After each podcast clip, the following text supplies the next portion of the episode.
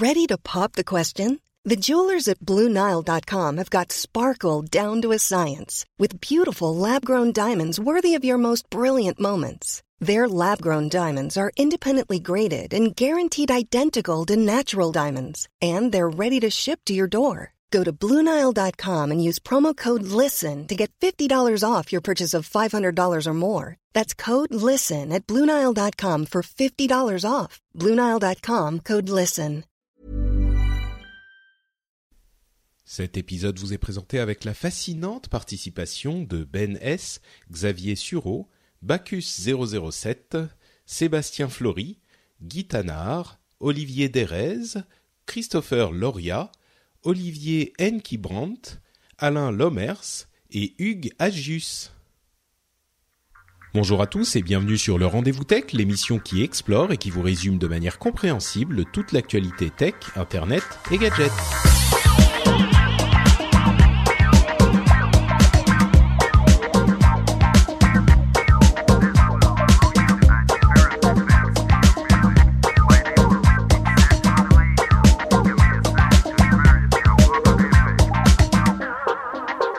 Tous et bienvenue sur le Rendez-vous Tech, c'est l'épisode numéro 182, un petit peu spécial aujourd'hui puisque c'est un épisode que je vais faire tout seul. C'est ça arrive de temps en temps, ça faisait un petit moment que c'était pas arrivé qu'on se retrouve euh, juste entre nous, vous et moi, euh, comme ça sans personne pour venir nous déranger. Euh, j'en avais fait quelques-uns des épisodes en solo quand les circonstances exceptionnelles m'y obligent. C'était notamment celui de du fameux aéroport euh, de Moscou, dont certains d'entre vous se souviendront peut-être. Euh, et aujourd'hui, les circonstances sont mon voyage au Japon, dont je vous parlais euh, déjà depuis quelque temps. Là, je suis arrivé il y a deux jours à peine. Je suis encore complètement sous l'effet du euh, jet lag assez terrifiant qui m'a empêché de dormir. J'ai dû dormir, je crois, je sais pas, peut-être six heures en trois jours. Donc, euh, si jamais je dis des bêtises dans cet épisode, vous vous douterez bien que ça sera cause de ce décalage horaire qui m'a assassiné et pas du tout parce que euh, moi-même je pense ces bêtises-là. Ça sera des des erreurs passagères évidemment. Voilà, on va dire ça comme ça. Euh, Aujourd'hui, on va parler de la conférence Build de Microsoft. On va parler de la fin de du procès entre Apple et le FBI. On va parler d'e-sport aussi et de plein d'autres choses. Euh, mais avant ça, donc, je voudrais quand même vous dire que euh, comme que, que tout se passe bien ici au Japon, euh, comme c'était prévu, donc nous sommes à Kyoto avec ma femme. On est là pour euh, un petit peu plus de deux mois. Et bah écoutez, euh, pour le moment ça se passe très très bien. Certains d'entre vous sauront que j'ai vécu au Japon et notamment à Kyoto il y a très longtemps, euh, pendant plusieurs années, et donc euh, je retrouve un petit peu une euh, partie de bah, de ce qui fait euh, ce que je suis. Euh, c'est pas mes racines, on va pas aller jusque là, mais en tout cas un pays que que j'adore, que j'affectionne particulièrement. Et donc là ça fait deux jours qu'on est là et les L'ambiance est toujours particulière, il y a toujours des trucs que j'aime beaucoup, des trucs que j'aime un petit peu moins, on va dire.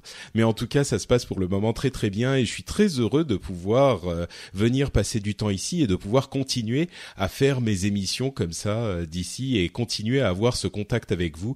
Certains d'entre vous ont, suivi euh, déjà le début de mes aventures sur Twitter, sur Instagram, sur Facebook, où je partage des photos de choses qui me semblent intéressantes à partager. Donc, bah, si jamais vous voulez voir de quoi il en retourne, vous pouvez me rejoindre euh, là-dessus et nous rejoindre là-dessus. Euh, donc voilà, bon, comme je le disais, c'est encore un petit peu chaotique parce que là, on est euh, encore dans les méandres du décalage horaire, mais d'ici quelques jours, tout sera revenu à l'état normal. Et en tous les cas, la tech n'attend pas et le rendez-vous tech n'attend pas. Donc même en venant d'arriver au Japon, eh bien, on continue à faire les choses comme elles doivent être faites. Et donc, je vais commencer avec cette conférence Build de Microsoft. Euh, comme vous le savez, la conférence Build, c'est vraiment la conférence dédiée aux développeurs. Donc, euh, on n'attend pas forcément de grosses annonces de produits ou de ce genre de choses, mais il y a tout de même euh, des choses qui sont assez intéressantes dont Microsoft parle. Et en l'occurrence, la présentation, comme je le fais toujours, je fais un petit, euh, euh, comment dire, un petit résumé de ce que j'ai pensé de la présentation dans son ensemble. Là, j'ai trouvé que euh, bah, c'était, comme toujours chez Microsoft, très bien fait, très pro, avec peut-être, comme on le, sent depuis l'arrivée aux commandes de Satya Nadella, une sorte de sincérité et, de, comment dire, on dit en anglais, he's relatable. Ça veut dire que on, le sent assez proche de nous quand même. Euh, et là, ça s'est pas démenti. Euh, il a l'air très authentique euh, comme comme gars. Donc, bah là, ça ça a pas été, ça ça ça s'est pas démenti. tout le monde n'était pas forcément aussi authentique. Il y en avait certains dont on avait l'impression qu'ils en rajoutaient un petit peu beaucoup, mais en même temps, c'est, on le sait, pas un exercice facile. Donc, on on leur excusera, il n'y a rien eu vraiment de catastrophique, quoi. Euh, maintenant, pour ce qui est de ce dont ils ont parlé, il y a quelque chose que je retiens, notamment l'arrivée de euh, la mise à jour, ce qu'ils ont appelé anniversaire de Windows 10, qui arrivera cet été. Euh, le nom de code, c'était la mise à jour Redstone, et là, c'est une mise à jour qui va ajouter certaines fonctionnalités ou qui va développer certaines fonctionnalités existantes, notamment l'authentification biométrique, ce qui s'appelle Windows Hello, qui va pouvoir être utilisé avec les applications ou euh, pour les sites euh, carrément. Donc euh, on va pouvoir utiliser peut-être pour remplacer des mots de passe ou comme facteur d'authentification supplémentaire Windows Hello qui est euh, ce système donc biométrique qui vous permet par exemple, je suis désolé si vous entendez un petit peu de bruit, mais là je suis dans la chambre euh, japonaise avec les tatamis, donc je suis assis par terre et je me déplace un petit peu parce que j'ai pas forcément l'habitude d'être euh, assis par terre comme ça pendant longtemps, donc je risque de bouger, de bouger un petit peu et je bouge le micro avec, donc je suis désolé si ça fait du bruit. donc je, comme je le disais, Windows Hello c'est cette identification biométrique qui reconnaît votre iris ou votre visage ou bien sûr votre euh, empreinte digitale, etc., etc. Euh, donc ça, ça va être euh, utilisable par les développeurs en fait. Donc ça pourra, vous pourrez peut-être bientôt vous connecter à certains de vos sites simplement en mettant votre tête devant la caméra de votre ordinateur. Il y a aussi une amélioration du support du stylet euh, avec euh, plusieurs éléments comme le Ink Center, le centre de d'encre, euh, et ils ont montré plusieurs plusieurs manières dont ils ajoutaient l'utilisation du stylet à Windows. il y en a une qui m'a paru assez probante, c'était l'utilisation conjointe du stylet et des doigts pour utiliser une règle, comme on en avait vu dans euh, plusieurs applications de ce type. Là, elle est visiblement intégrée à Windows et elle est très bien conçue. Donc, euh, vous pouvez euh, l'utiliser pour tracer des lignes spécifiques à, enfin que, que vous voulez droite ou même vous pouvez l'utiliser pour des guides qui vont vous permettre de tracer des lignes de différents types en fait, pas seulement des, des lignes droites.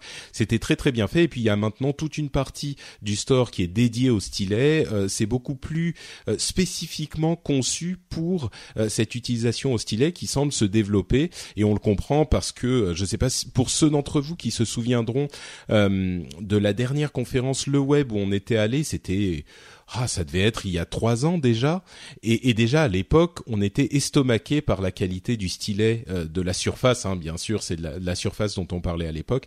Donc, il n'est pas très étonnant qu'il continue à développer cette utilisation. Euh, il y a aussi eu un chapitre assez long sur les Universal Windows App dont on a parlé auparavant. Euh, un moyen très simple de convertir une application Windows 32, Win32, au modèle Universal Windows App. Ce que ça veut dire pour les utilisateurs euh, bah, normaux entre guillemets, c'est que les applications anciennes de Windows pourront être utilisées avec les ajouts de sécurité de des applications euh, Universal Windows App. Donc euh, en fait, cette nouvelle plateforme un petit peu plus sécurisée et parfois un petit peu trop fermée selon certains, même s'ils disent euh, qu'ils continuent à ouvrir ce système, eh pourra devenir le système universel pour toutes les applications. En tout cas, c'est ce à quoi ils travaillent. Ils ont aussi fait une annonce un petit peu surprenante euh, pour les amis de Linux.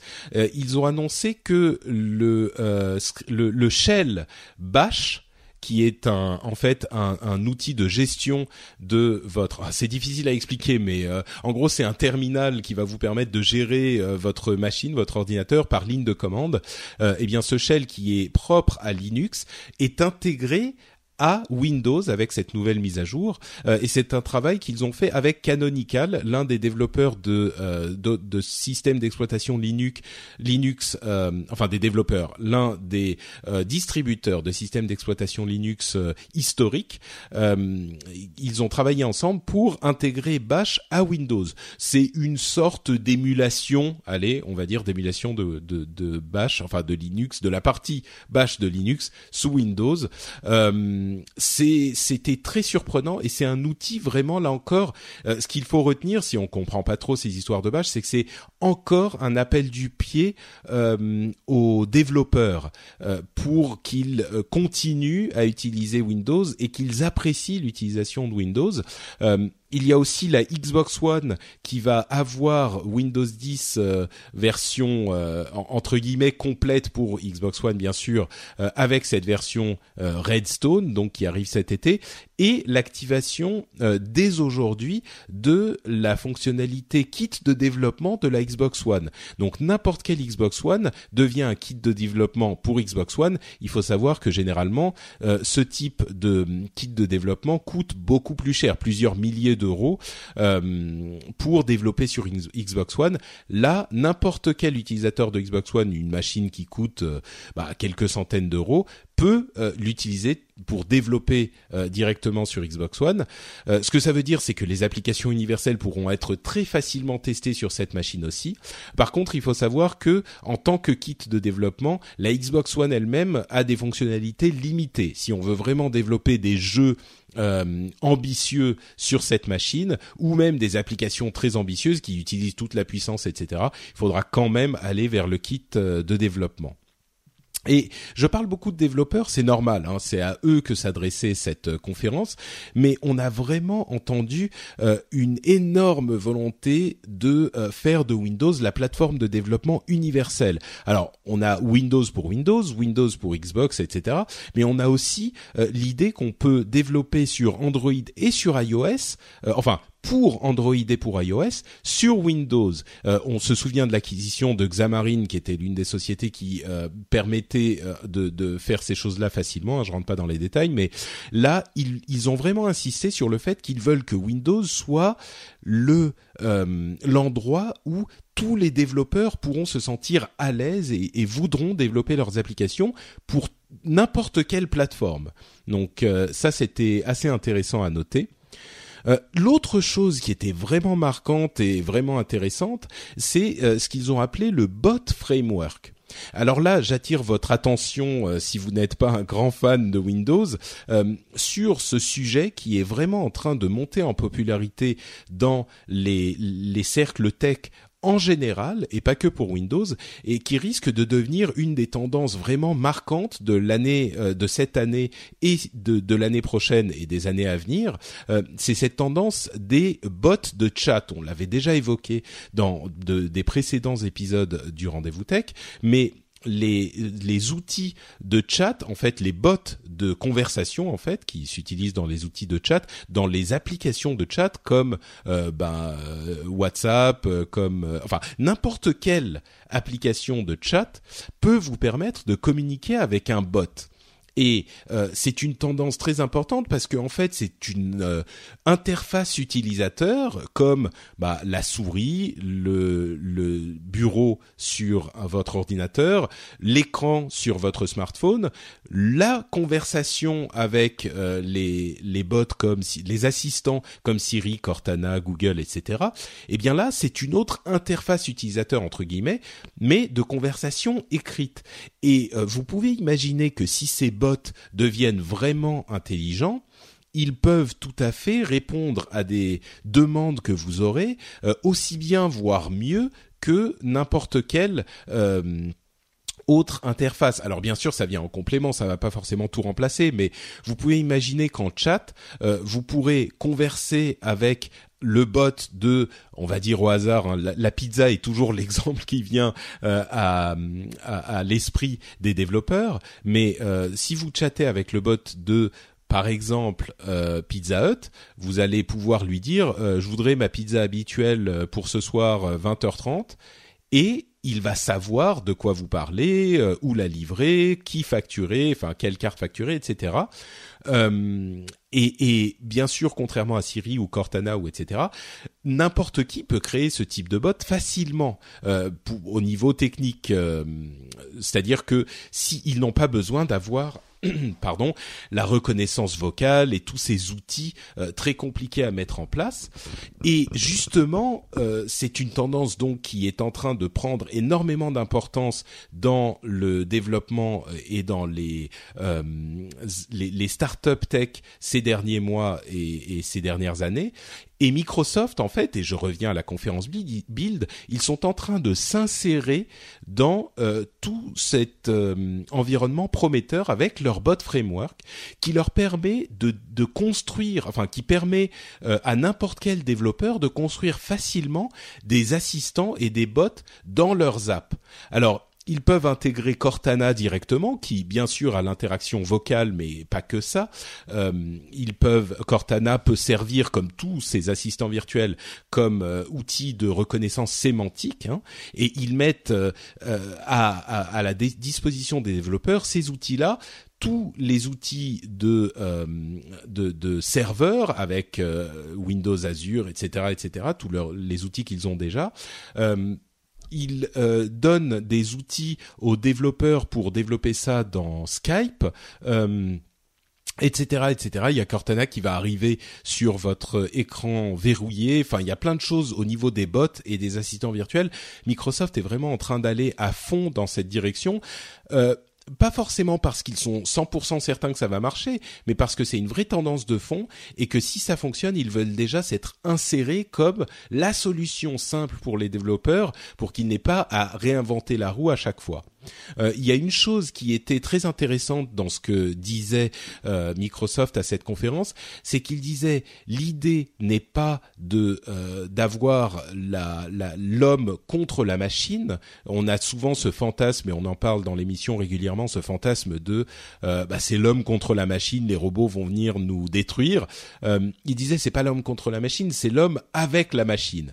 Et cette distinction est importante à intégrer parce que euh, si on continue à avoir une peur déraisonnée euh, des machines, on risque de prendre du retard, notamment par rapport à l'Asie où les ordinateurs, les robots sont considérés plutôt comme des, outils euh, et des compagnons ronds, doux, sympathiques. Et, et, bon, il faut être prudent bien sûr avec l'intelligence artificielle, avec tout ça, mais il faut pas non plus pêcher par excès de prudence, on va dire. Euh, d'ailleurs, il y a eu un exemple intéressant euh, de bot conversationnel avec euh, l'intelligence artificielle Tay, qui était euh, un outil lancé par Microsoft sur Twitter et sur d'autres euh, outils de conversation, euh, qui était une, censé émuler une jeune fille, de, une adolescente en fait, et répondre aux questions que vous lui poserez. Et Lupus 76 sur le Reddit, entre autres, sur le Reddit du rendez-vous tech, entre autres, nous a mis un lien vers cette histoire qui a fait le tour euh, du web, euh, selon laquelle il y a de nombreux, euh, comment dire, en gros, Internet a été Internet et ils ont appris à Tay à être raciste, à être aussi offensive au sens malpoli que possible, et donc Microsoft a dû la débrancher assez vite au bout de quelques jours. ils n'ont pas éludé la chose, ils ont dit effectivement, bah, il y a eu quelques problèmes pour le moins, donc bah c'est un c'est un apprentissage qu'on est en train de faire. Hein. Il faut aussi confronter ces outils qu'on développe dans nos labos au monde réel. Et là, bah, c'était un exemple des choses qui marchent pas forcément aussi bien qu'on l'espérerait. Et euh, ils vont apprendre euh, de, de, de ça, de cette expérience, et on l'espère revenir avec euh, des outils de conversation, enfin des bots qui réussissent à être un petit peu plus résistants à ce type de d'attaque, on va dire, sociale dans le, le monde réel. Donc ça, c'était assez intéressant aussi. Mais vraiment, à retenir, les bots sont une tendance de fond de cette année, de l'année dernière et de cette année, et euh, ça va continuer a priori. Donc on est en train d'explorer pour voir si ça peut devenir quelque chose de vraiment utile au quotidien. Euh, mais ce qui est important de, ce qu'il est important de savoir, c'est que c'est très facile comme euh, interface. Les, les, sociétés, les développeurs peuvent s'insérer de cette manière dans n'importe quelle euh, autre application. ils n'ont pas besoin de développer leur propre application. C'est un petit peu ce que disait Microsoft, c'est qu'avec ce bot framework, ils deviennent un petit peu comme le navigateur pour Internet. C'est comme votre navigateur Internet. Ils n'ont pas forcément besoin d'avoir eux leur bot partout. Ils ont un framework qui leur permet de euh, d'être le média qui va euh, permettre la construction et la communication entre tous les services. Donc euh, c'était un petit peu surprenant, mais vraiment une direction très cohérente pour Microsoft dans laquelle aller. Euh, ils ont aussi euh, présenté le, le, le, lancement en fait du Hololens, leur lunette de réalité mixte euh, de d'hologramme selon eux, qui est disponible désormais à l'achat pour les développeurs. C'est un, un outil qui vaut quand même 3000 dollars, donc c'est vraiment le début. Hein. on se souvient qu'il avait été présenté il y a un an à peine, donc c'est quand même allé assez, c'est allé relativement vite, on va dire entre la, la première présentation il y a un an et la commercialisation pour les développeurs. Donc euh, bon, il faut avouer que c'est qu'ils y vont vraiment à fond. Hein, c'est pas du vaporware, euh, mais c'est comment dire, euh, je fais pas de, secret du fait que je pense que ça soit euh, pas très convaincant pour des utilisations grand public. Euh, il y a toujours ce problème de champ de, de vision, de fenêtre euh, très réduite dans le champ de vision dans lequel on voit vraiment cette réalité augmentée par rapport aux présentations qu'ils font toujours avec cette impression qui est donnée que les hologrammes entre guillemets sont tout autour de nous et qu'on peut les voir partout, alors que tous les gens qui essayent ces, ces, ce HoloLens disent euh, vraiment le, la fenêtre dans laquelle on peut voir les hologrammes est très réduite dans notre champ de vision. Euh, il y a aussi le problème de, enfin bon, il y a tout un tas de problèmes qui sont pas nouveaux. Je vais pas tous les répéter. Euh, par contre, on a des gens qui commencent à essayer le produit, qui commencent à être relativement euh, finis. Alors même si la qualité des images est pas incroyable, euh, la plupart des gens disent c'est technologiquement très intéressant. Il va falloir de, de, attendre de voir vraiment les utilisations. Euh, donc bon, il est évident qu'il va y avoir des utilisations euh, spécifiques professionnelles pour le grand public. Moi, je suis beaucoup moins certain que ça donnera quelque chose de convaincant, mais désormais, euh, les développeurs les ont entre leurs mains. Ils vont pouvoir commencer à créer des applications pour, et on verra ce que ça donnera dans les mois et, et les années à venir. en tout cas, aujourd'hui, le produit existe. Il est tout à fait tangible, il est dans nos dans nos mains, euh, nous au sens de la communauté tech.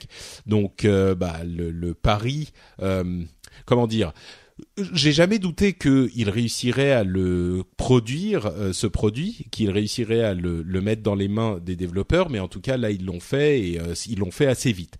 Donc à ce niveau-là, il faut en tout cas leur donner les, les, félicitations d'usage. C'est en cours. Euh, une chose par contre qu'on a remarqué euh, et que beaucoup de gens ont fait remarquer, c'est le fait que ils n'ont même pas évoqué le, le, nom de Windows Phone. Ils ont dû mentionner, je crois, une fois en passant Windows Phone. Euh, c'est très décevant pour les gens qui, qui croient toujours à la plateforme. Euh, elle ne va nulle part, hein, parce que Windows Phone, c'est toujours euh, bah, Windows 10. Donc, euh, il continue le développement joint de Windows 10 qui est disponible sur toutes les plateformes qu'on connaît, de l'ordinateur à, euh, à, à, à, la tablette, au téléphone, en passant par la Xbox le HoloLens par exemple.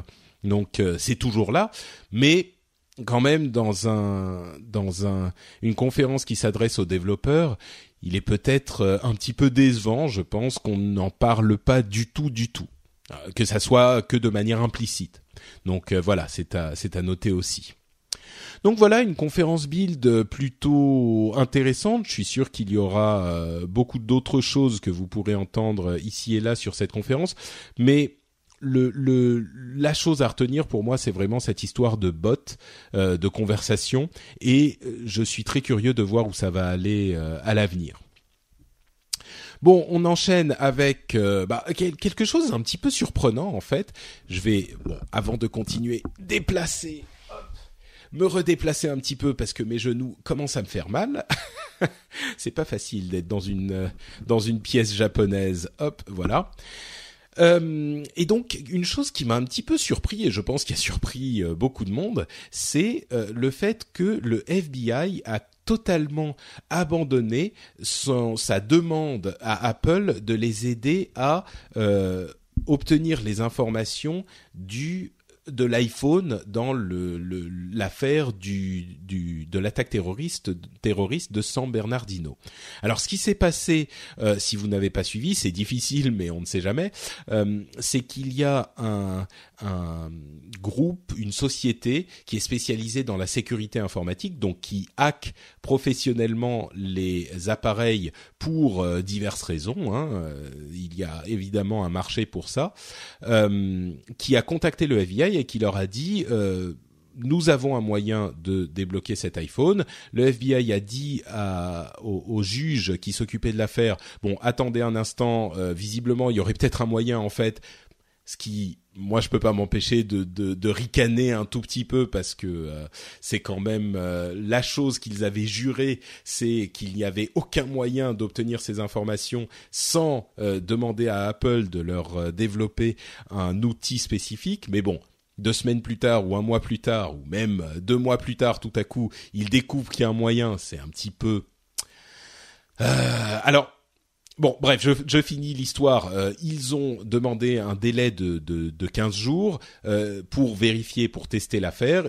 Ils ont constaté que euh, ça fonctionnait, donc ils ont abandonné leur demande à Apple pour créer un, outil spécifique. Alors, on peut le voir de, différentes manières. D'une part, c'était un petit peu surprenant parce que le FBI a mis tellement de d'énergie dans ce procès et, politiquement a misé assez gros. Donc euh, le fait que tout à coup ils pas qu'ils jettent l'éponge, mais qu'ils abandonnent, euh, c'était assez surprenant. Et dans le meilleur des cas, on se dit bah voilà ils ont ils savaient pas, euh, ils ont découvert qu'il y avait un moyen et dans le meilleur des cas, à mon sens c'est au moins euh, pas de l'incompétence, mais du, du, ils sont pas, ils ont pas un, département assez bien euh, financé ou assez développé, et, et c'est, bah c'est c'est pas une bonne chose parce que c'est leur travail de savoir si ce genre de choses est possible et de le faire quand euh, ils, doivent protéger les les les bah, les gens hein, c'est leur boulot c'est de protéger le, la population. Donc euh, il faudrait qu'ils sachent s'il est possible de faire ce genre de choses.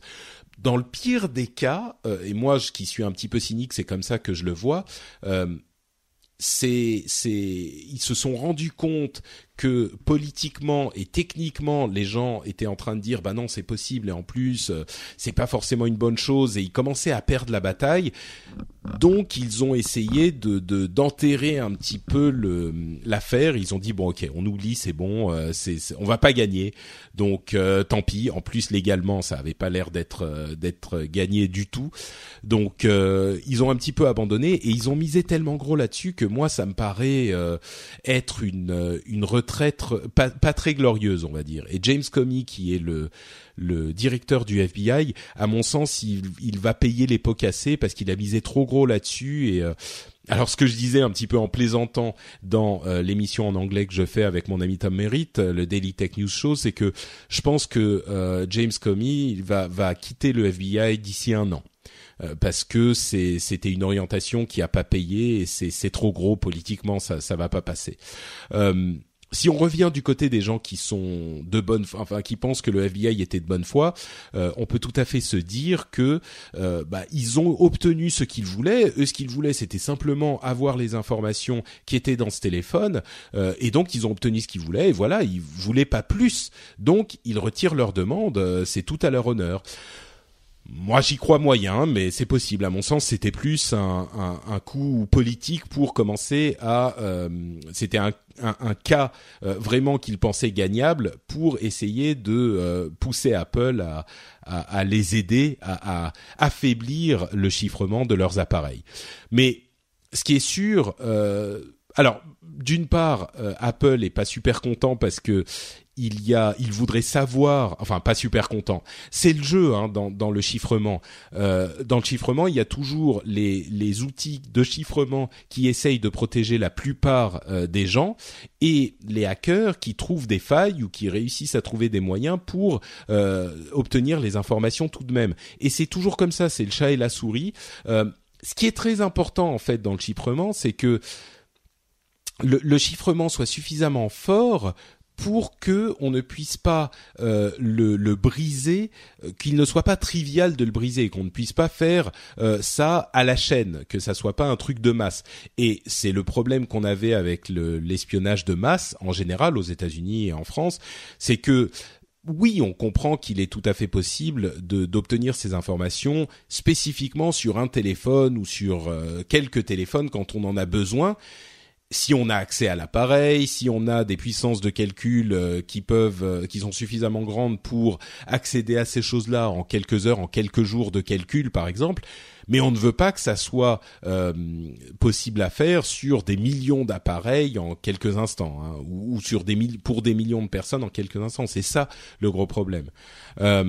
Apple dit bah attendez une seconde, faudrait peut-être nous dire euh, de quoi il euh, il en retourne pour qu'on puisse c'est une vulnérabilité que vous avez trouvé finalement donc euh, les vulnérabilités c'est jamais bon donc il faudrait qu'on la patche.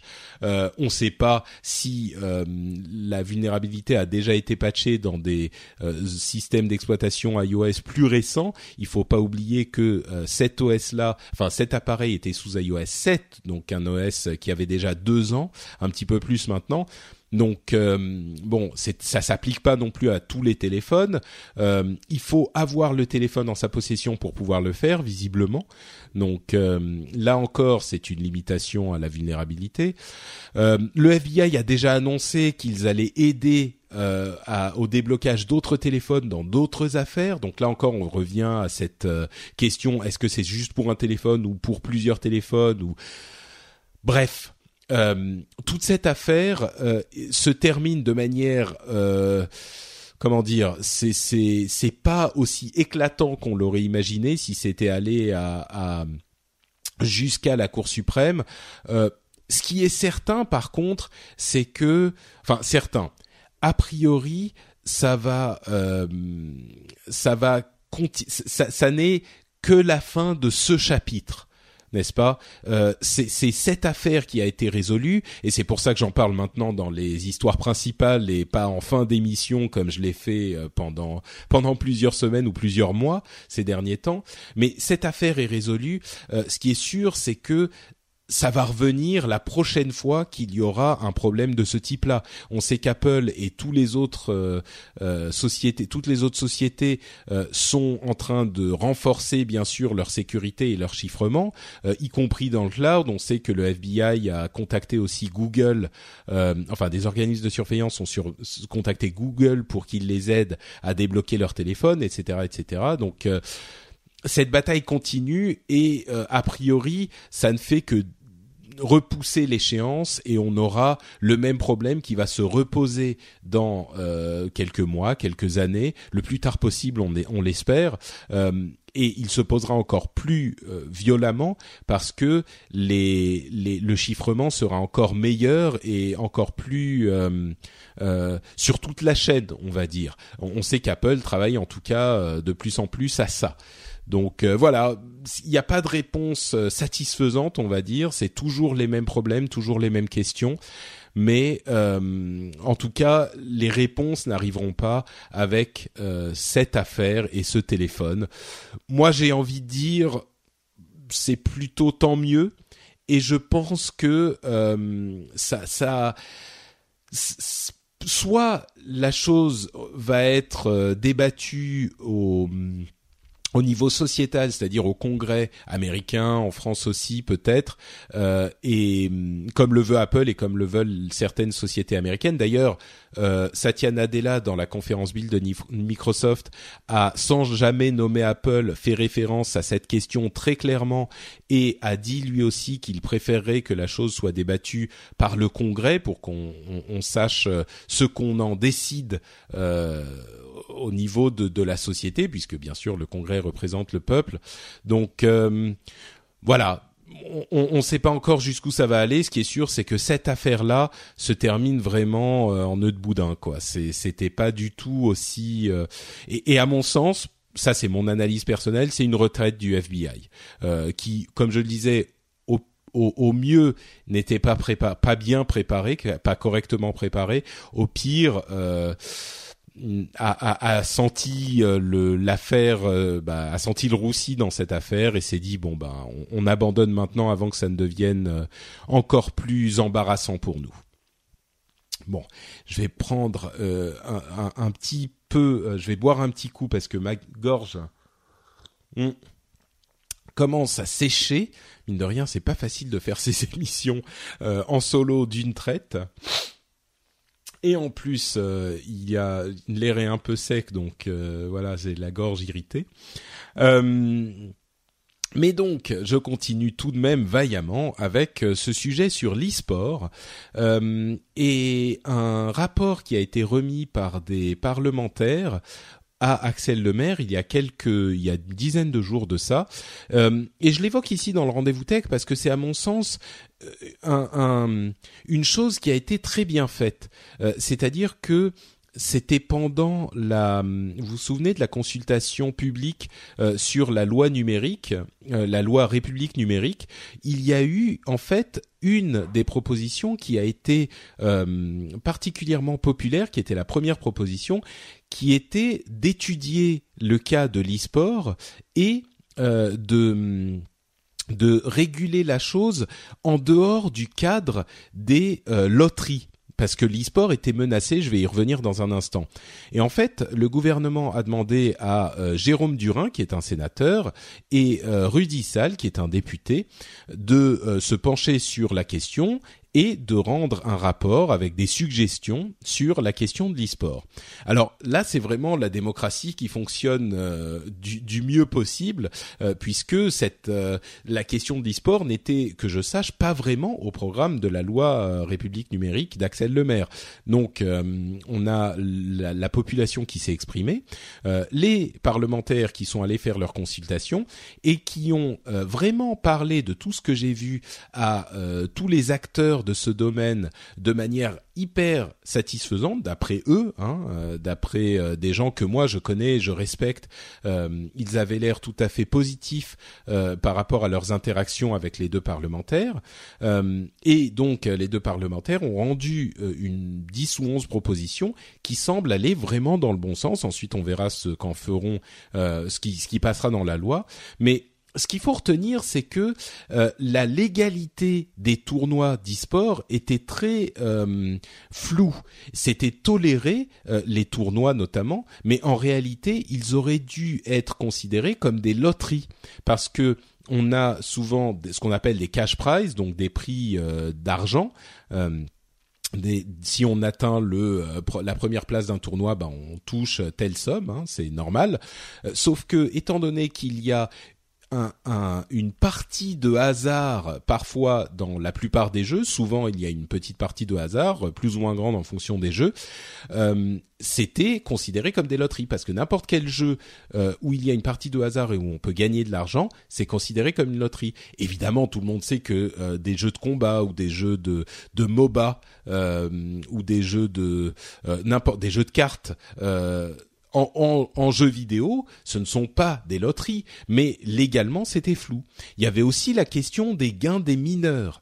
Euh, aujourd'hui, enfin l'une des recommandations, c'est que ces gains soient, euh, il y ait une consignation à la caisse des dépôts jusqu'à leur majorité. Aujourd'hui, c'était pas encore euh, légiféré. Il y a la question de la publicité. Euh, ces équipes de d'e-sport sont comme des équipes de sport classiques. Certains d'entre vous ne le savent peut-être pas, mais il y a des sponsors qui vont avoir leur nom sur leur maillot, par exemple. Eh bien, c'était compliqué pour la retransmission à la télévision parce que selon le CSA, le fait d'afficher une marque peut être considéré comme de la pub déguisée.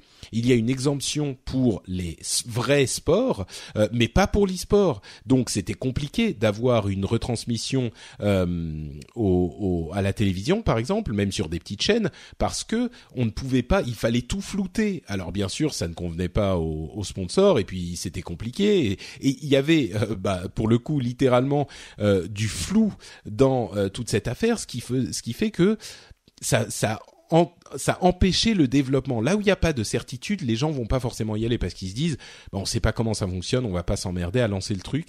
Euh, des, des, acteurs qui sont pas juste des passionnés, mais qui peut-être pourraient amener euh, une légitimisation à ce type d'activité. Euh, on pense à des chaînes de télé par exemple ou des sponsors un petit peu plus importants, euh, et ben ils vont se dire ouais écoutez vous êtes gentil avec tous vos trucs mais euh, légalement c'est compliqué on va pas y aller. Euh, il y a aussi des questions de contrat ou de visa. On, on ne pouvait pas faire venir euh, des athlètes e-sportifs parce qu'ils n'avaient pas de, vraiment de visa spécifique. Donc ils vont essayer d'en faire des CDD spécifiques ou des visas spécifiques comme dans le sport. Parce que imaginez un athlète, un e-athlète qui vienne, je sais pas moi, de, de Corée ou de, du Japon, euh, pour rester local pour moi, si on lui dit euh, bah, il faut venir en France, il vient pas pour du tourisme, il vient pour une compétition, pour travailler. Mais s'il euh, travaille, on sait bien que pour obtenir un visa, il, doit demander un visa. Bah, c'est compliqué. Il y a des histoires de sponsoring, de, etc. C'est pas facile d'avoir un visa pour quand on est étranger mais, mais bien sûr, il voulait pas un vrai travail. C'était juste qu'il venait pour cette compétition. Bref, tout ça était très compliqué. On espère que euh, ça va se résoudre grâce à ces propositions et dans l'ensemble, euh, ça a l'air de d'être plutôt positif parce que tout le monde a l'air de dire que ça va dans le bon sens. À la fois euh, les parlementaires, donc le gouvernement, et les acteurs de la communauté, euh, tout le monde a l'air de tomber d'accord sur ces propositions. Donc, on peut espérer que l'e-sport, qui se développe de toute façon, hein, de manière euh, assez euh, claire depuis quelques années, eh bien, qu'il puisse là être clarifié légitimé et continuer en encore plus à se développer. Euh, c'est ce qu'on espère. There's never been a faster or easier way to start your weight loss journey than with PlushCare. PlushCare accepts most insurance plans and gives you online access to board-certified physicians who can prescribe FDA-approved weight loss medications like Wigovi and Zepbound for those who qualify.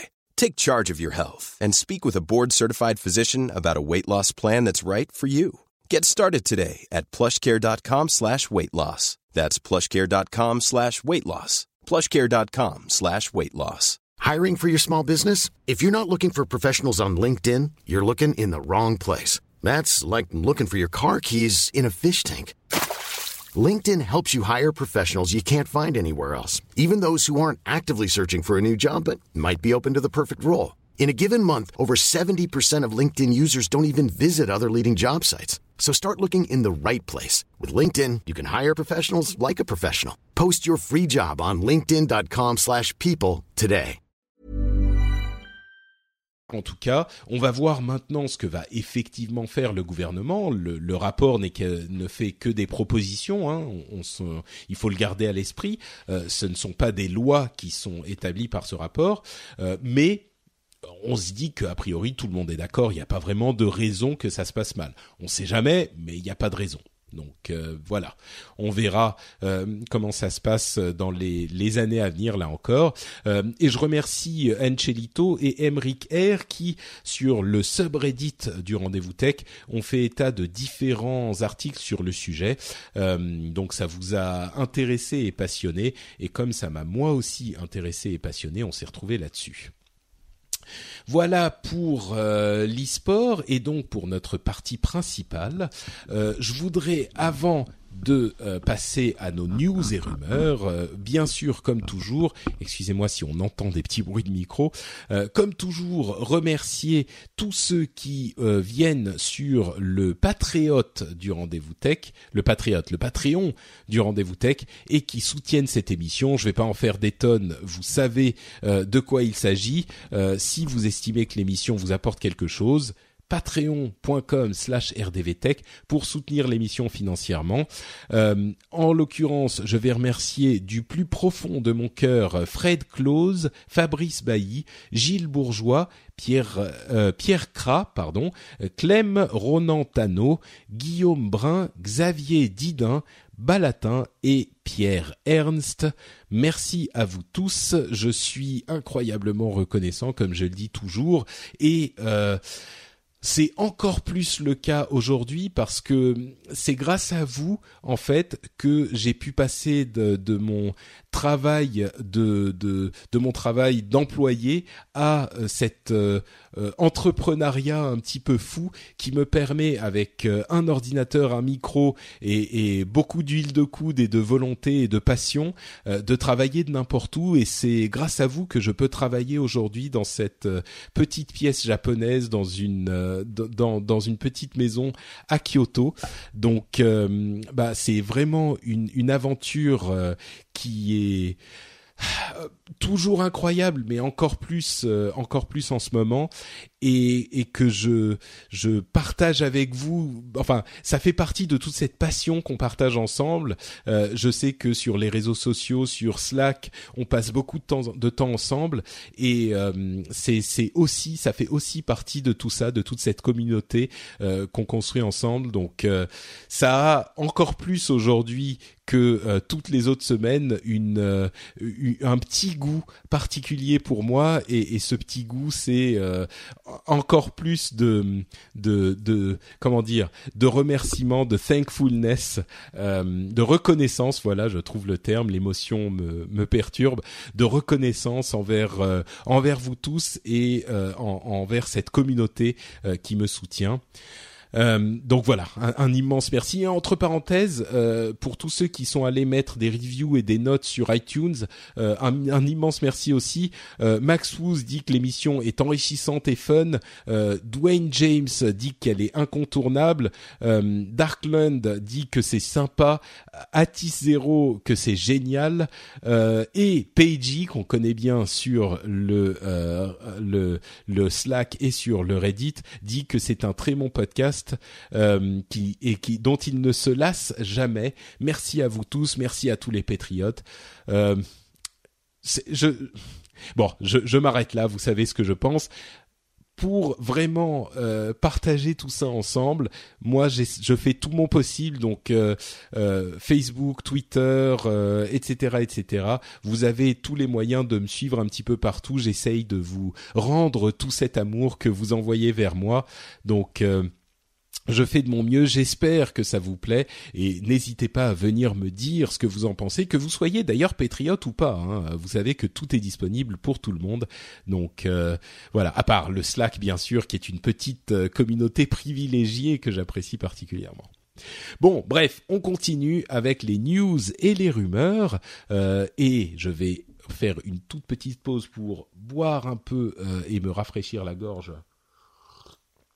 Mmh un très bon coca japonais. Euh, donc, euh, les news et les rumeurs, on en a une petite quantité aussi, euh, et notamment l'affaire du droit à l'oubli qui est toujours en cours avec une sorte de combat entre les instances françaises et européennes et Google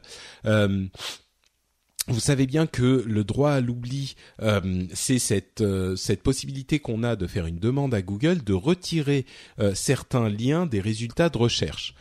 et notamment quand on a des liens qui font état de certaines choses dont on ne veut plus qu'elles apparaissent publiquement, on peut envoyer une demande à Google qui va faire retirer ces liens. Mais là vient arrive la complexité du, de l'internet mondial puisqu'il est vraiment global et donc jusqu'ici, Google retirait les résultats dans le, sur le site du pays où avait été fait la demande. Par exemple, euh, Patrick Béja, imaginons quelque chose, Patrick Béja en 1993 est allé danser nu au milieu des Champs-Élysées. Il y a eu quelques photos qui ont été prises et moi je me dis oula, ça attaque un petit peu, ça, ça décrédibilise mon sérieux de podcasteur. Donc j'envoie une requête à Google, s'il vous plaît, retirez les liens vers ces images-là. Google ne les retire que pour la France et que euh, sur euh, google.fr. Alors, les, euh, les, les autorités disaient ça va pas assez loin parce que n'importe qui d'autre qui serait dans dans enfin il suffit pour quelqu'un d'aller sur google.com et il pourrait avoir ces informations.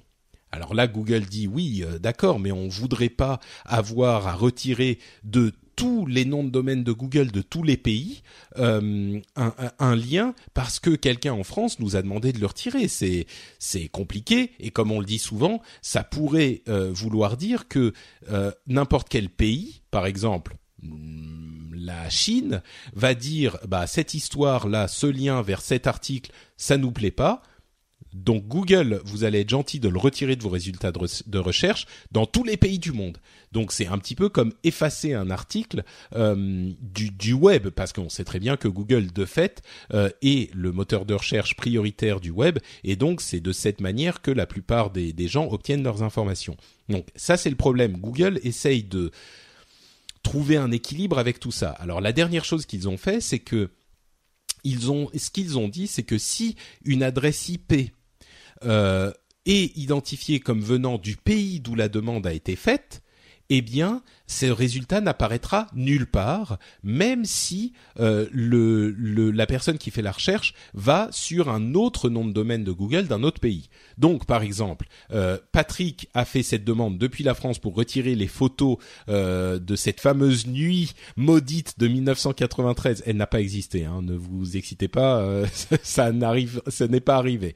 C'est juste un exemple. Mais bon, la nuit maudite de 1993, j'ai demandé qu'on retire les photos, euh, eh bien, Jérôme, au hasard, Jérôme K va aller faire des recherches euh, sur Internet. S'il est en France, eh bien, il ne pourra la trouver nulle part, même s'il va sur google.com américain, google.co.uk en Angleterre, google. Euh, sais pas, cn pour la Chine.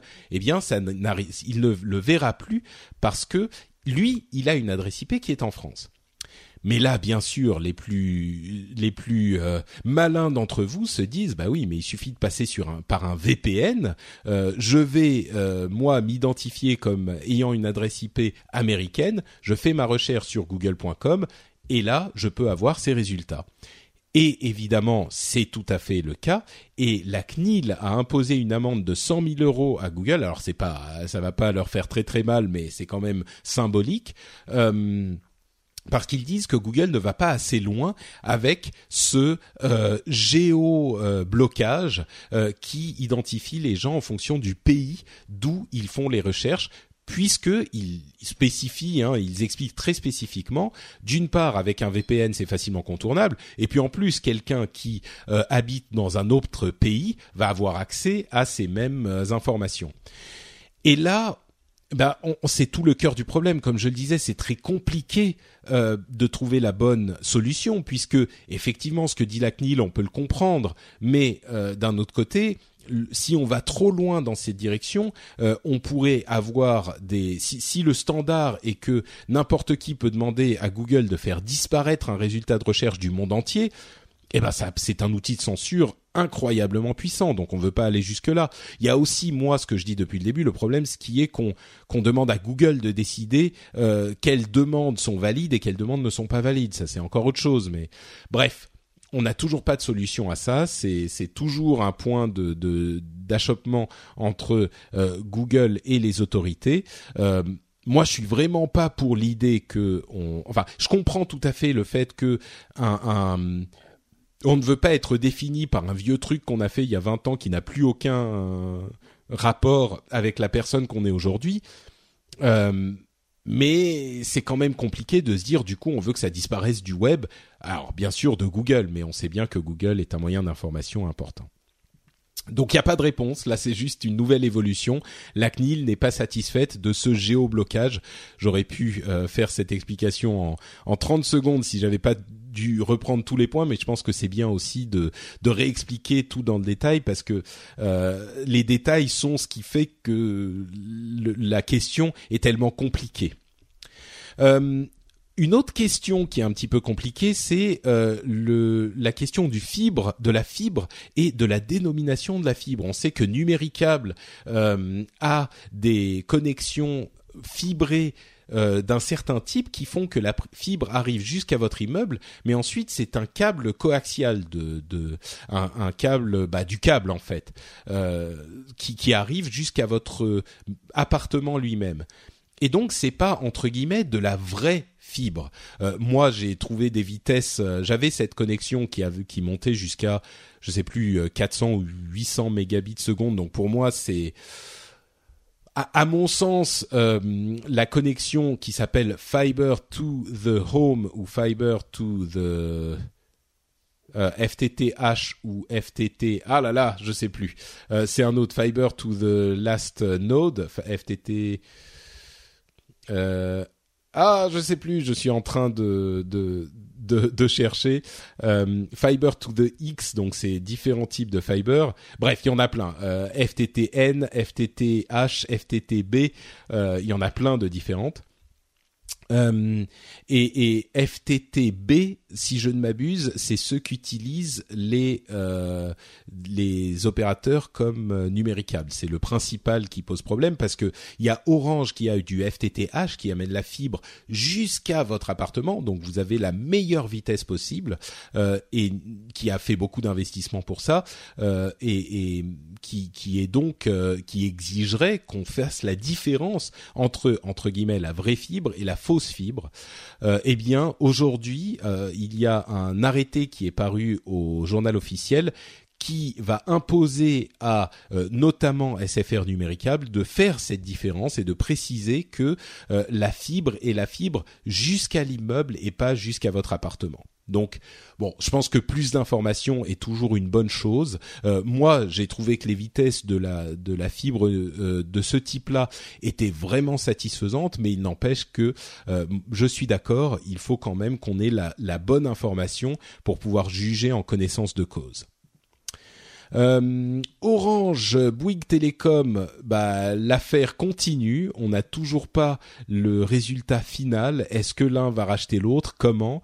Euh, Bah, on sait toujours pas. A priori, les négociations continuent. Elles ont été un petit peu prolongées, euh, mais ça continue à, à, à être possible. On, il semblerait qu'on soit très très proche euh, du résultat. Hein. La semaine dernière, on semblait avoir un accord et puis finalement, ça a été décalé de quelques jours. Euh, on aura les résultats très bientôt a priori et ça devrait se faire, mais c'est pas encore le cas. Toujours dans les affaires euh, mi-gouvernementales, mi-pas gouvernementales. Aïe, ah, mon genou, ah, je suis resté. ah, les, dangers du podcasting. Euh, attendez, il va falloir que je bouge un petit peu là. Mes genoux, je suis désolé, hein, c'est le, le podcast euh, un petit peu roots à l'ancienne. Alors, on rebouge le micro pour changer de position. Voilà. Hop bon, j'ai un petit peu moins mal aux genoux, ça devrait aller. Donc, euh, comme je disais, les affaires semi-gouvernementales, on a le point taxi, qui est un site qui est en gros le service euh, à la Uber pour les taxis.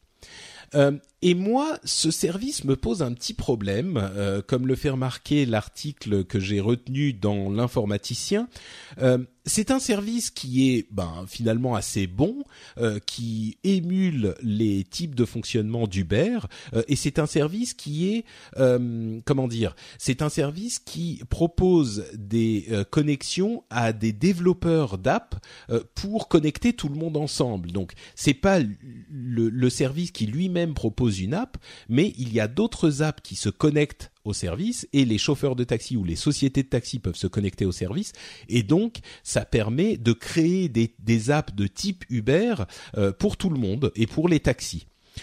Euh, et le service donc comme je le disais est pas mal. Il y a à mon sens, un petit souci qui est que les taxis ne sont pas tenus d'avoir de paiement en carte bancaire qui me pose problème parce que d'une part, bah, c'est pas pratique et d'autre part, ce qu'on dit souvent sur ce type de choses, la raison pour laquelle les taxis ne euh, n'acceptent pas les cartes bancaires, bah bon voilà, c'est plus facile à gérer en cash, on va dire, euh, pour tout ce qui est taxes euh, qu'en carte bancaire où tout est traçable. Et bon, c'est c'est c'est un secret de polichinelle, c'est c'est aussi pour ça qu'ils le font selon je j'essaye de rester neutre mais c'est c'est a priori avéré mais bon, c'est un détail. Le service est quand même bon. Mais moi, ce qui me pose problème, c'est que c'est euh, l'État qui a payé pour la constitution de ce service et il a coûté 250 000 euros à développer et il va coûter euh, 500 000 euros par an à maintenir. Et enfin, moi, ça me gêne vraiment parce que pourquoi est-ce que, enfin, a priori, les services ne sont pas un service public, les, pardon, les taxis ne sont pas un service public. Pour quelle raison est-ce que le contribuable euh, est en train de payer pour ce service qui, euh, rappelons-le, n'existe que pour contrer Uber, qui est venu euh, s'insérer dans une faille, qu'on soit pour ou contre Uber? Il y avait un vrai besoin de modernisation de l'industrie des taxis. Et les taxis ne l'ont pas faite, cette modernisation de leur service, parce qu'ils avaient un monopole de facto et pour tout un tas de raisons. Et du coup, Uber est arrivé et a créé tous les problèmes qu'on sait. Ok, à ce moment, bah alors les sociétés de taxis se mettent ensemble, se rendent compte qu'il y a un problème, se rendent compte qu'il y a un besoin de modernisation et créent un service de ce type. Ça, très bien. Mais pourquoi est-ce que l'État a créé ce service et pourquoi est-ce que nous, nous payons ce service, nous contribuables. Euh, j'ai beau être au Japon, j'ai beau être euh, parfois en, Finlande, je suis toujours un contribuable français. Donc ça me touche moi aussi et je, enfin, je sais pas, moi ça me paraît hallucinant que l'État paye pour cette euh, ce manquement de l'industrie du taxi. surtout que entre parenthèses, nous payons avec nos taxes, et c'est là que je reviens à cette question de carte bleue, euh, ils, ne, sont pas tenus d'avoir une carte bleue, donc les transactions ne sont pas euh, traçables. Enfin, moi, ça me, c'est pas le, scandale de l'année. Je suis sûr qu'il y en a des plus grands, mais ça me choque un petit peu quand même. Je je comprends pas euh, les raisons pour lesquelles, au moins, quel que soit notre avis sur Uber, ce ne sont pas les sociétés de taxi qui euh, ont créé une, coalition, si besoin, enfin une, une un, un, un, organisme de leur industrie pour créer ce service-là. Moi, ça me ça me choque. Voilà. Euh, on parlait il n'y a pas si longtemps de services de streaming. Euh, une petite news pour euh, vous informer que Google serait, semble-t-il, en train de développer un service type Periscope de live streaming. oui, on parlait de services de live streaming hein, avec Jérôme, vous vous en souvenez, avec Jérôme et Jeff. eh bien, il y aurait une application qui s'appellerait YouTube Connect pour iOS et Android, qui serait développée par Google pour faire exactement ce que fait Periscope. Décidément, c'est vraiment une tendance euh, importante, cette histoire de live streaming. Après euh, bah, Twitter et Facebook, il y a aussi Google qui se lance là-dedans. À propos de réseaux sociaux, euh, une étude de Comscore, qui est euh, un organisme d'études d'audience, euh, a indiqué que les millennials, vous savez, les gens qui sont nés autour du, du de l'an 2000, passeraient encore 2,5 fois plus de temps sur Facebook que sur euh, Snapchat qui, ont, qui est son concurrent le plus proche. Et c'est très intéressant parce qu'on dit souvent que les jeunes, vous savez, les jeunes, euh, ils passent énormément de temps sur Snapchat aujourd'hui et ils délaissent Facebook. Eh bien, cette étude semblerait euh, démonter cette idée reçue. oui, Snapchat fonctionne beaucoup mieux que d'autres réseaux. C'est alors un petit peu mieux que euh, euh, Instagram. Euh, enfin, ça dépend comment on prend le le le, graphe, mais il, y a une bonne partie des utilisateurs qui l'utilisent pas mal. Instagram, il y a une plus grande partie des utilisateurs qui l'utilisent encore, mais c'est Facebook et au-delà de tout ce qu'on connaît, euh, à la fois dans le pourcentage de gens qui l'utilisent, on est proche de 100% et dans la quantité de temps passé dans, dans le l'engagement comme on dit en anglais. Donc on est à 2,5 fois Snapchat. Donc c'est important de de, de, de, garder peut-être et je le dis pour euh, pour moi aussi euh, c'est peut-être important de se souvenir parfois que euh, tant qu'on n'a pas des chiffres spécifiques on ne fait que spéculer quand on a l'impression que les jeunes sont tous sur Snapchat et abandonnent totalement Facebook. sur le subreddit, Jean Coco nous a mis un lien vers un, sujet qui a fait un petit peu de bruit, c'est l'idée que Intel a admis qu'ils ne vont plus pouvoir suivre leur euh, procédé TikTok, euh, qui est un cycle où ils développaient euh, chaque année un nouveau type de processeur avec en alternance, un petit peu comme le rendez-vous tech et le rendez-vous jeu, hein, chaque semaine il y a une alternance. ils développaient donc une nouvelle, un nouveau type de processeur avec une année une nouvelle architecture et une année une nouvelle finesse de gravure. Et il menait ce rythme depuis, oh, je sais plus, peut-être 15 ans, quelque chose comme ça, 10 ans, 15 ans. Euh, et, et c'était un rythme qui était un petit peu euh, effréné et là ils vont passer à un cycle de trois ans où ils auront nouvelle finesse de gravure, nouvelle architecture et raffinement de cette architecture. Donc euh, voilà, ça se ralentit un petit peu. Euh, on, se, souvient que c'est la loi de Moore qui est en danger. la loi de Moore disant que tous les 18 mois, le, le coût de euh, la puissance de calcul est divisée par deux, euh, eh bien là, euh, on se demande si ça va pouvoir continuer. On arrive peut-être aux limites de la loi de Moore. On, le dit depuis des années, donc je vous avoue que je suis pas non plus totalement convaincu que ça va arriver le streaming a dépassé en revenus les ventes numériques pour la première fois. Euh, c'est la première année en 2015 que le streaming rapporte plus que l'argent. On parle de musique, hein, bien sûr. Ça me paraissait évident, mais je le précise. Euh, c'est la première fois que le streaming rapporte plus. Euh, bien sûr, qu'a fait l'industrie au lieu de se dire, eh ben super, ça y est, le streaming peut est enfin devenu un un modèle de revenu euh, qui pourrait rapporter de l'argent, eh bien ils se sont plaints que le la, les ventes euh, numériques rapportaient moins. Alors c'est un petit peu ce qu'on entend euh, systématiquement depuis des années et je crois que malheureusement la seule chose qui ne change pas, c'est que ceux qui gagnent de l'argent dans tout ça, bah c'est plus les sociétés de les labels et les producteurs que les les artistes eux-mêmes. Euh, quand on voit l'argent que gagnent les artistes sur euh, le streaming, euh, c'est une impression qui me semble assez justifiée. Sony a créé une société qui va formellement développer des jeux pour iOS et Android. Avec Nintendo qui s'y met, on a eu aussi une news que Capcom, un autre développeur de jeux euh, très connus hein, de jeux de gamers euh, classiques comme Street Fighter ou Resident Evil, euh, Biohazard, etc. ils vont s'y mettre aussi. On est peut-être en train de voir enfin que les vrais développeurs de jeux sérieux s'intéressent aux mobiles et je dis enfin parce que enfin, moi j'espère qu'ils vont développer des vrais jeux de gamers et qu'on va pouvoir avoir, en plus de tous ces jeux free-to-play qui sont parfois bon et généralement euh, plus des, des pertes de temps littérales. Euh, et, donc on aura en parallèle de tout ça peut-être des vrais jeux de gamers enfin un petit peu plus qu'on en a aujourd'hui. C'est ce que j'espère en tout cas. Euh, quoi d'autre quoi d'autre? Les casques de réalité virtuelle sont, enfin disponibles. Enfin, l'Oculus Rift est enfin disponible et le HTC euh, Vive arrive. Euh, on en parlait la dernière fois. Euh, bah, on est évidemment au début. Il y a des petits soucis d'approvisionnement visiblement, mais ils sont vraiment en train d'arriver. Je voulais quand même le mentionner.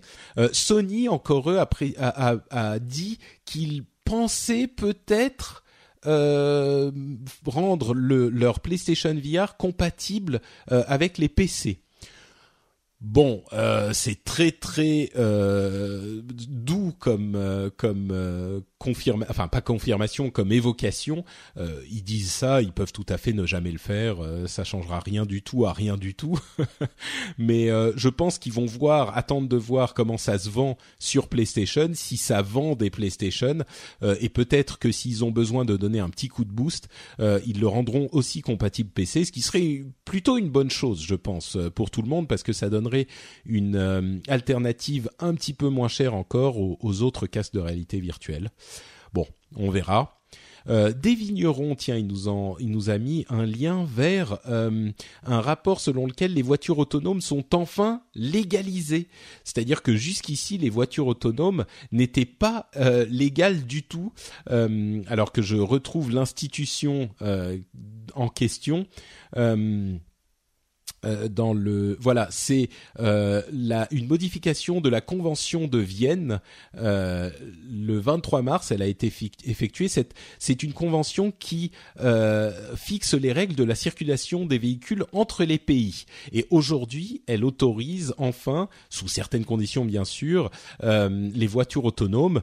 C'est il faut qu'il y ait un système qui peut être activé ou désactivé par le conducteur. C'est le genre de choses qu'on voit dans les pays qui se sont intéressés à ce au, aux voitures autonomes déjà, aux États-Unis notamment. Euh, donc euh, voilà, c'est enfin légalisé au, niveau international, donc on va pouvoir euh, s'y mettre pour de vrai. on avait évoqué la keynote Apple la dernière fois et on disait qu'on savait à peu près tout sur ce qui allait être annoncé. Eh bien, c'était plutôt le cas. Hein. On a on a vu assez juste. Enfin, on a vu les rumeurs euh, étaient avérées. Euh, je voulais juste évoquer le fait que euh, Apple a été assez politique sur cette keynote, un petit peu comme Satya Nadella avec à la conférence Build, comme je l'évoquais. Ils ont parlé bien sûr du FBI. Ils ont aussi parlé d'environnement et de recyclage. Et moi, c'est un truc qui m'a marqué parce qu'ils ont fait quelque chose de très intelligent et qui, à mon sens, est, est louable, même si c'est euh, une société qui le fait et qui a des, des prétentions euh, commerciales. Euh, ils ont dit, par exemple, que 93%, je crois, de leur énergie, de leur centre de données était de l'énergie renouvelable. et dans beaucoup de pays, c'était à 100%, notamment, je crois, la France, je suis pas 100% sûr, mais en tout cas les États-Unis et la Chine. et c'est louable comme ça a priori, mais ce qu'ils ont dit qui rend la chose complètement tangible pour euh, tous les utilisateurs, c'est qu'ils ont dit, euh, eh ben vous pouvez vous dire que quand vous envoyez un iMessage, quand vous euh, faites une recherche sur l'App Store, quand vous téléchargez une app, eh ben vous pouvez vous dire que vous utilisez de l'énergie renouvelable avec votre appareil. Et alors bien sûr c'est marketing, mais en même temps marketing ça veut pas forcément dire que c'est faux. Et moi ça m'a vraiment parlé. Euh, c'est peut-être un autre moyen de se justifier la taxe Apple, euh, de me dire bah quand j'utilise mon iPhone, euh, je j'utilise un service qui est plus renouvelable que les autres. Alors, il faudra que ça soit confirmé par euh, les organismes non, gouvernementaux, euh, je sais pas Greenpeace, etc., WWF, mais si c'est bien le cas, pour moi, c'est un vrai argument. Et c'est un argument pourquoi? Parce que en tant que société commerciale, et peut-être par des convictions personnelles de, de Tim Cook et d'autres membres de la société, et aussi pour des arguments commerciaux parce que les, les, acheteurs euh, pensent que c'est important, euh, eh bien, ils, euh, ils attachent une certaine importance à ce sujet pour moi, c'est très positif et moi, ça me parle. Et j'ai trouvé ça en plus, effectivement, commercialement très intelligent d'appuyer là-dessus. Donc, euh, je voulais le mentionner parce que ça, c'était un aspect évidemment qu'on n'avait pas vu venir quand on en parlait la dernière fois. Euh, tant qu'on est dans les rumeurs Apple, euh, les rapports euh, sur les prochains iPhones font état d'un iPhone vraiment différent en 2017, c'est-à-dire que cette année, le nouvel iPhone serait a priori relativement sage au niveau des changements, mais par contre en 2017, on aurait un design qui reviendrait au vert des deux côtés, comme l'iPhone 4, avec un écran AMOLED et un écran de taille encore plus importante, mais en gardant la même taille du euh, châssis. Un petit peu comme on voit certains téléphones euh, Android, ils ont des écrans plus grands en restant euh, de même taille, voire plus petits que l'équivalent chez iOS, puisque bah, le cadre est plus petit. Donc voilà, on, reviendrait à un design type iPhone 4 avec du vert des deux côtés et des écrans plus grands. Ça, ça serait pour 2017. En 2016, ça serait comme on l'évoquait il y a quelque temps, un redesign assez sage euh, pour l'iPhone 7, il serait presque comparable à l'iPhone 6 euh, et 6S. Donc, est-ce que ça serait même un iPhone 6X euh, ou 6 quoi? Que comment on pourrait l'appeler? 6P, 6Q je sais pas. Euh, donnez-moi vos suggestions sur frenchspin.fr dans les commentaires. Je suis sûr que vous aurez des justifications pour la lettre euh, tout à fait hilarantes. Et enfin, avant de se quitter, euh, on ne pouvait pas ne pas évoquer le 1er avril qui a eu lieu il y a quelques jours à peine, bien sûr, avec son lot de plaisanteries hilarantes sur le web. Euh, il y a eu notamment euh, ben, Jean Coco, encore lui, a évoqué un, un, article. Je ne sais pas s'il sait que c'était un article d'un ami et d'un contributeur et d'un patriote, à savoir Cassim, qui a fait l'un des meilleurs euh, premiers news de l'une des meilleures news de 1er avril à mon sens, qui était vraiment drôle pour le coup, sur euh, le site sur lequel il officie, Frawin, euh, où il a titré Microsoft présente Satya as a Service, le CEO universel pour aider Apple et Google, où il et, il a écrit un long article où il évoque la volonté de Satya Nadella de d'être complètement agnostique de, de système d'exploitation et d'être, euh, d'avoir des, des, des choses qui sont disponibles sur tous les systèmes et en l'occurrence c'était donc Satya, euh, le CEO as a service, qui était disponible pour tout type de société, tout type de service, et qui serait disponible euh, euh, très bientôt pour en, en, bêta test pour les autres sociétés qui voudraient l'utiliser.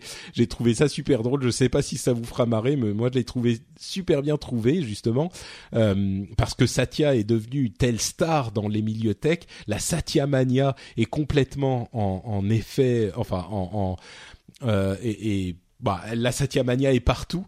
Euh, j'ai trouvé ça très intelligent et en plus c'était Cassim donc euh, bravo à lui.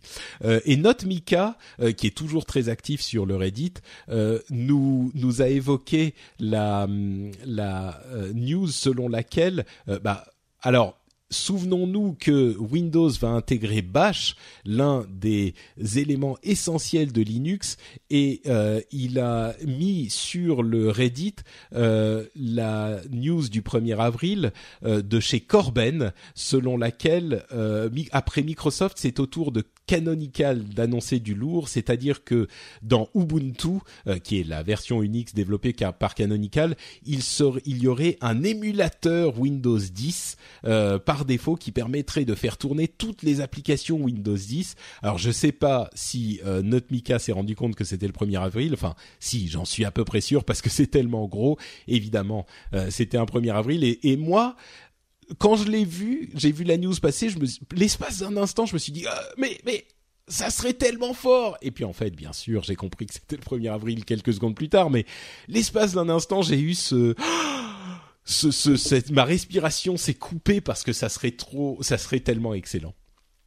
Euh, et enfin, bien sûr, on ne peut pas ne pas évoquer l'énorme fail de Google avec euh, son, son sa plaisanterie du 1er avril sur Gmail, qui était le Gmail mic drop, euh, qui faisait quelque chose de complètement débile, c'est-à-dire que c'était une option pour envoyer votre email avec le mic drop. Le mic drop, c'est quoi euh, C'est cette pratique qui existe sur, à la base dans le rap, les, les rap battles américaines, où quand un rappeur a dit un truc tellement fort euh, qu'il pense que bah il peut s'arrêter là et il a même plus besoin de continuer, il lâche son micro. Ça s'appelle un mic drop, donc c'est genre euh, c'est bon, maintenant j'ai fait tellement fort que la, la discussion est terminée, la bataille est terminée, j'ai gagné. Eh bien, c'est devenu une expression classique, le mic drop, hein, dans les dans les conversations dans les plaisanteries, dans les échanges par mail, par réseaux sociaux, etc. et là, ils avaient cette option, le mic drop, qui, au lieu d'envoyer un mail, ajoutait une petite gif de mic drop dans votre mail et mettez ensuite tous les euh, utilisateurs, enfin tous les, gens qui étaient dans la liste de, personnes à qui vous expédiez le mail en mute. Donc, vous envoyez un mail, vous avez le mic drop et vous ne voyez plus les réponses de qui que ce soit dans le thread. Et le problème, principal, c'est que euh, cette euh, option était juste à côté du bouton envoyer et d'une couleur différente avec un petit truc, mais quand même, il était tout à fait possible de cliquer dessus euh, sans s'en rendre compte. C'était euh, complètement irresponsable de leur part, et à tel point que euh, il y a eu des gens visiblement, au moins une personne, qui a envoyé ce truc par erreur et qui s'est fait virer parce que, bah bien sûr, tu, tu, il y a plein de gens qui utilisent Gmail pour euh, leur boulot euh, et quand tu il y a forcément une ou deux personnes à qui ça va arriver dans un cadre hyper sérieux. Donc vous imaginez euh, vous êtes en train de, de discuter d'une affaire hyper importante avec un groupe de travail avec votre manager en copie et son manager en copie. Et là au lieu d'envoyer votre mail votre réponse super sérieuse eh bien vous envoyez ce truc avec un gif débile d'un mignon qui lâche son micro. Et en plus vous ne voyez même plus les réponses des gens qui disent mais euh, Patrick, euh, je sais que tu aimes bien Internet, mais là, on était quand même en train de parler d'un projet important. Euh, est-ce que tu pourrais éviter d'envoyer des, des gifs comme ça? Eh ben, vous voyez même pas la réponse. C'est Enfin, bref, ils ont immédiatement, au bout de quelques heures, annulé leur truc en s'excusant platement, bien sûr. Mais c'était quand même très très drôle, comme. Enfin, c'était très drôle, à moins d'être le type qui s'est fait renvoyer, évidemment. Donc euh, bon, voilà, euh, c'est à peu près tout pour les news et j'espère que ce 1er avril n'a pas été trop euh, cruel pour vous. moi, en tout cas, le 1er avril s'est passé bah, dans l'avion et puis à essayer de dormir sans vraiment y réussir, mais ensuite dans les rues de Kyoto. Donc, enfin, je suis arrivé le 2 finalement, donc c'était il y a, il y a deux jours. Euh, mais ça s'est donc très bien passé et puis ce mois de d'avril commence très bien. Euh, J'espère que cet épisode solo, comme comme je le disais, il y en a pas beaucoup euh, ces derniers temps. Euh, et puis bah c'est vraiment exceptionnel.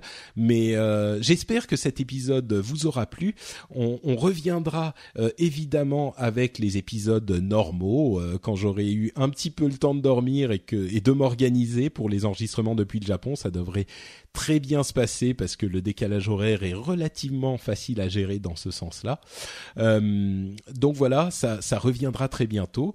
Euh, et venez me dire sur euh, les, les commentaires du rendez-vous tech ce que vous avez pensé de cet épisode. Comme toujours, on est toujours intéressé par la discussion et les retours. Si ça vous a plu, si ça vous a moins plu, je serais curieux de savoir ce que vous en avez pensé.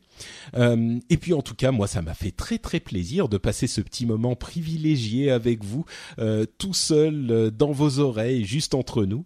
Euh, vous pouvez me retrouver sur Twitter et sur Facebook. Je suis @notepatrick. je crois que je suis @notepatrick sur Instagram aussi. Je poste des photos régulièrement en ce moment puisque je suis au Japon. je l'ai dit 12 fois, vous commencerez à le, à le retenir. Et puis vous pouvez évidemment venir sur frenchspin.fr pour les notes de l'émission et euh, laisser des commentaires et vous avez d'autres émissions aussi. Euh, évidemment, on ne vous abandonne pas. Il y a euh, le les émissions qui continuent tout à fait normalement, c'est-à-dire qu'il y a Upload, il y a Positron qui continue. il y aura aussi le rendez-vous jeu qui va arriver la semaine prochaine sans interruption. Donc voilà, voilà, tout est toujours disponible sur frenchspin.fr. si vous voulez contribuer financièrement à l'émission, c'est patreon.com com slash rdvtech, vous le connaissez. Il y a eu quelques petits problèmes, euh, pas administratifs, mais techniques sur Patreon en début de mois, mais là, euh, c'est visiblement réglé. Euh, par contre, si vous avez un, un, avis de... si vous recevez bien, encore une fois, un avis de paiement qui ne passe pas, allez reconfirmer votre méthode de paiement sur patreon.com, ça serait cool, parce qu'il y a un petit pourcentage un petit peu important de personnes qui... enfin, de, euh, euh, moyens de paiement qui sont bloqués. Donc ça, ça serait sympa de votre part. Et puis bah voilà, dans tous les cas, j'espère que vous viendrez suivre mes aventures nippones sur les réseaux sociaux. Et puis quoi qu'il arrive, on se retrouve pour un épisode un petit peu plus classique dans deux semaines. Comme toujours, je vous remercie très chaleureusement d'avoir suivi l'émission et je vous donne donc rendez-vous dans deux semaines. Ciao à tous et des bises.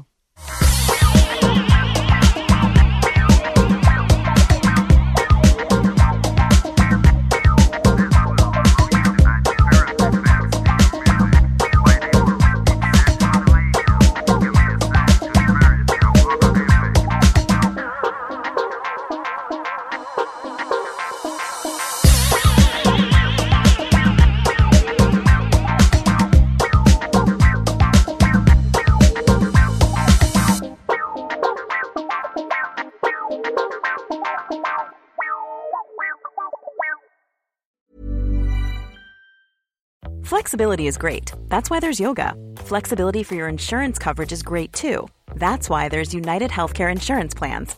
Underwritten by Golden Rule Insurance Company, United Healthcare Insurance Plans offer flexible, budget friendly coverage for medical, vision, dental, and more. One of these plans may be right for you if you're, say, between jobs, coming off your parents' plan, turning a side hustle into a full hustle, or even missed open enrollment. Want more flexibility? Find out more about United Healthcare Insurance Plans at uh1.com. Hey, it's Paige DeSorbo from Giggly Squad. High quality fashion without the price tag. Say hello to Quince.